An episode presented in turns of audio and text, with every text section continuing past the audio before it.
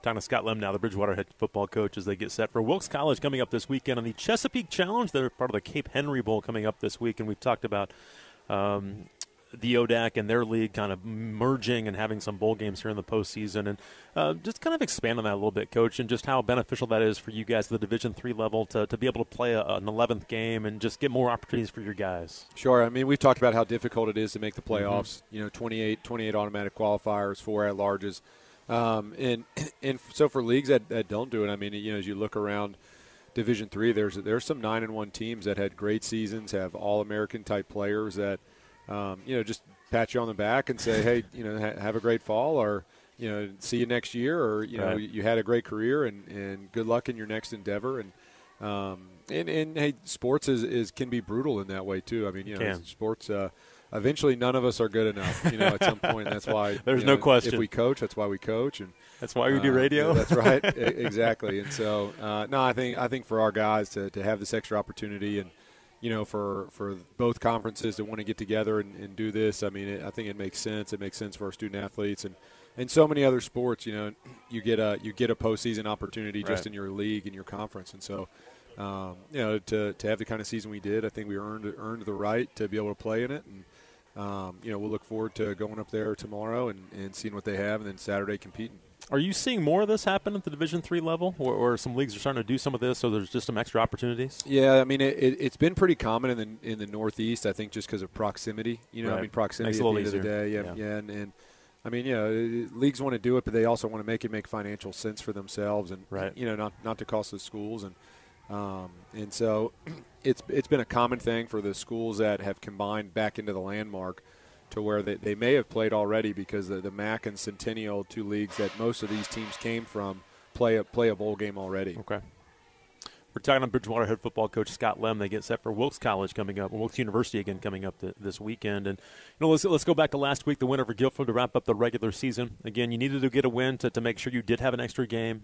You guys played pretty well in that football game. Were you happy with how you played? Yeah, I mean, we really jumped all over them in the second quarter. And I mean, we had the ball and we scored it, you know, to start the second quarter. But we, you know, really finished out that quarter well as we went into halftime. And I think, I mean, you know, if there was a disappointment, it was really how we played in the third. We had two drives that came up short, one where we had a field goal blocked on some miscommunication. One of our wings thought we had a fake on, and we didn't. And he was running the fake, and we were running the kick, and the man that he was supposed to block.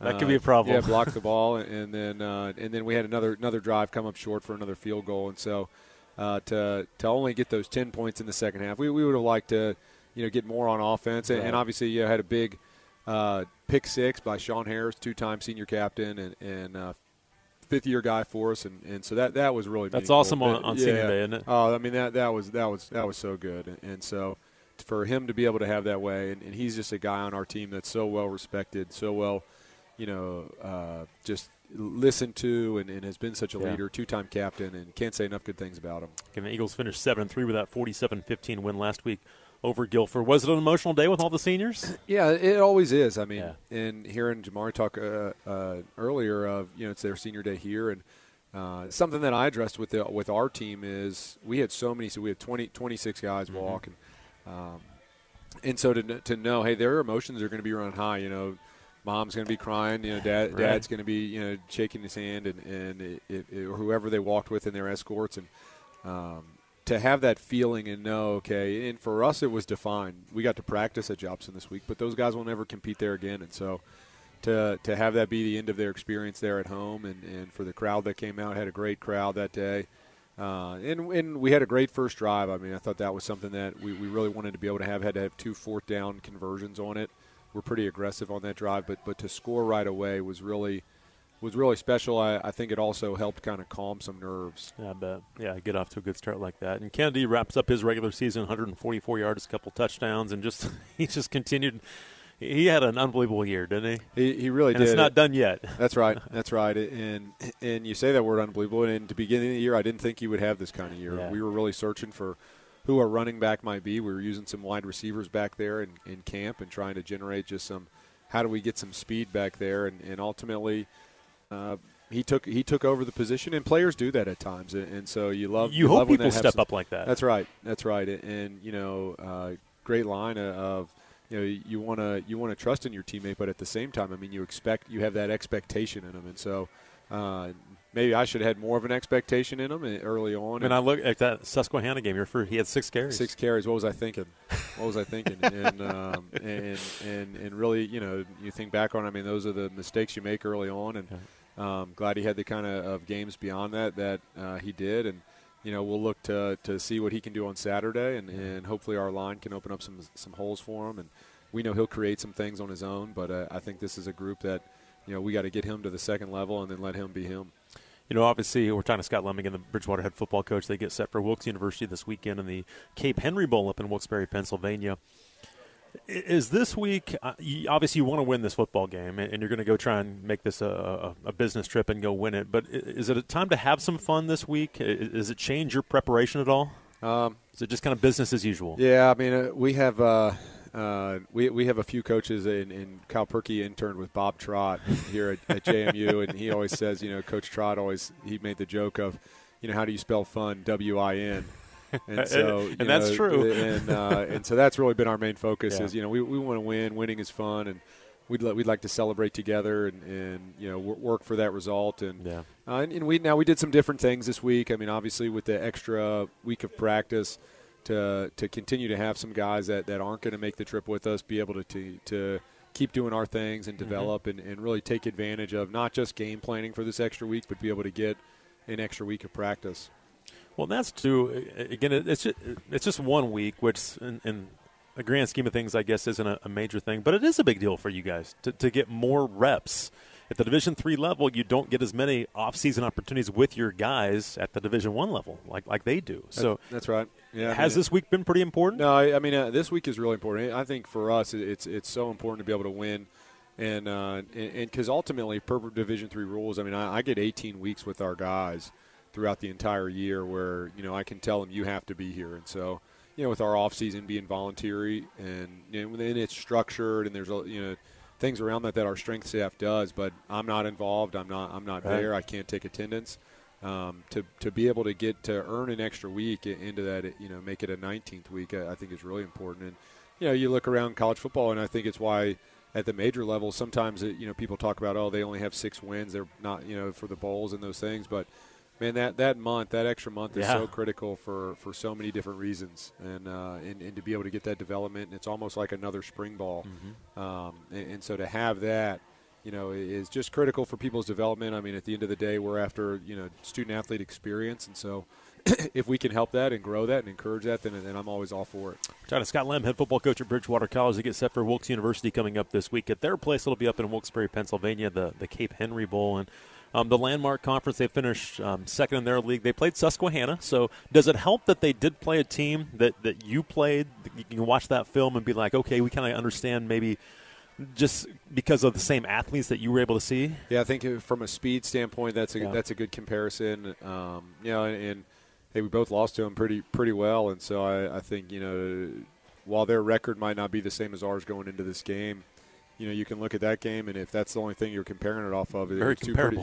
Pretty comparable. And so, you know, I think we've got to take that approach, and it's a unit that on both sides of the ball that you see, you know, the ability to win and beat you, and there's a reason why they were second place in their league and had a tough out-of-conference schedule. And, right. And so, you know, I think right now there's, you know, it's one of kind of that 0-0 mentality, and we'd like to be a team that eventually qualifies for the NCAA playoffs in their way. And so, if we can take that kind of mentality into this week, that's what our staff's been trying to work with our players on, and our players have really bought into it. Again, they're 4-6 overall, but they went 4-2 in the Landmark Conference. So again, that's why they finished second in the league. That's why they're hosting this game. But as you mentioned, a very tough out-of-conference schedule. But just what do you see when you see this team on film? Do they remind you of a team in the ODAC, anything like that? Yeah, they really remind us on offense. They remind us of us. Multiple, move around, run the ball pretty well, throw it effectively. Big quarterback, 6'5", 240. So very big. Yeah, bigger than Malcolm. Not a lot of quarterbacks around our league are that kind of size. That's true. And then defensively, they really remind me of Washington and Lee. They've got a good-sized defensive front. Second-level guys run well. Pretty consistent coverage-wise, do it really well. You can tell it's just they don't play a lot of coverages, but they can adjust to pretty much everything you do. And so – Not a lot of rotating in their group. I mean, the 11 guys we see, we're going to see about 11 to 15 on defense. And so, you know, just I would say that they would fit right in the ODAC and, you know, and be competitive. You mentioned the quarterback. He has pretty good numbers, too, 17 TDs, 3 INTs so far this year. They don't seem to throw it a ton, but they do seem pretty balanced. Yeah, and I would say, you know, some of those are RPOs. They build in that RPO game. He's got a really quick release. They've got a couple receivers, number 3 in particular, who's their leading receiver. That's pretty dynamic, lines up in a variety of places. And so I think that's one of the challenges in just what our defense has had to prepare for. And you know, again, that's the challenge in defensive football. You think 3 weeks ago we had to get ready for a wing tee option. Last week we had to get ready for just a pure spread. The week before that we had to get ready for kind of a pro-style option. And then, you know, now they're having to get ready for just a multiple pro offense that's going to move, shift, motion. In their offense, somebody is moving almost 60% of the time. And really? So, wow. Is that more than usual? I mean, I think if you were playing us, no, historically. But for some offenses, yes. You know, some people are going to line up, and that's what they're going to be in. And so I think what it does is it either challenges your communication or it challenges your nonverbal communication and it makes you have to talk, you know, without talking and adjust without being able to talk and just know and trust that guy's going to have that expectation that he's going to do his job. You know, we were talking about that with Jamry from JMU, just about how there's a lot of trust on that defense that you're talking about. Do your job. Don't do more than your job. Trust the guy next to you that he'll do his job, and then that's how good defenses work. Have your guys done a pretty good job of that throughout the entire year of having that trust and just doing their job and having that communication or nonverbal communication that you're talking about? Yeah, sure. It also helps. We got 2 seniors on our back end, Val West and Aaron Moore, who played a lot of football, and so that definitely helps. You know, having experience back there of the guys who do have to talk. You don't have to have covered every single scenario because they can apply a lot of different scenarios. Right. To that, we've got a guy in Aaron Nice that's, you know, a future veterinarian, really high GPA, just high football aptitude. And then Sean Harris on the second level, too, 5th-year guy in grad school right now. And so I think finding the right people out there definitely helps in knowing that they've got the aptitude to be able to understand and apply their calls is an important thing. But it can be a challenge. Yeah, no doubt. How about the run game? What do you see in the run game? Yeah, I mean, like I mentioned, they've got a good size offensive front. You know, one of the bigger offensive fronts that we'll see. You know, probably closer to Averett's size and in an athletic group. They'll play. I think the biggest challenge for our guys is they'll do the same run out of 4 or 5 different personnel groups, and so you can't kind of focus in and say, okay, it's this personnel group, we're getting this run. You know, you can't just put things into silos and then okay, when it's this. There's no. We got to really be ready to play it all, and so they've got an effective back, really 2, and then a third guy who carries the ball a little bit, and then the quarterback can be dangerous with his feet. So I was gonna say, he can move around a little bit, doesn't he? Yeah, and they'll substitute. They'll bring in a second quarterback to play sparingly. I wouldn't say he's a full-time guy, but he can come in and beat you with your feet as well. How about their defense? What kind of stands out when you see their D? Yeah, they've got. Like I mentioned, the good size up front. I mean, their defensive ends are 265, not something that we see in the ODAC very often. They've been pretty good against the run this year.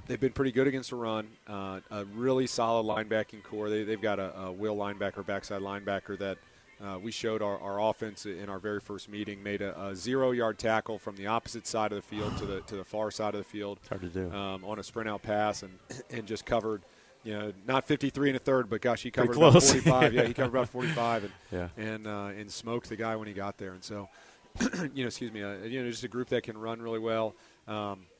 Safeties that you can see are really good communicators. And again, like I mentioned, they don't play a lot of coverages, and so the ones they do, man, it seems like they know them in and out. And so it'll be tough to get behind them. We don't have of the 3 games that we exchanged, we don't have very many explosion plays where people got past them. It was more of people catching, running, and just being able to make a play off of a broken tackle. I was going to ask you, so you just exchanged 3 films? Is that how it works? Yep, that's right. Yeah, so Sunday our film guy got with their film guy and was able to you know, with the internet, it happens pretty quickly through huddle. So you're not able to go look at all 10, huh?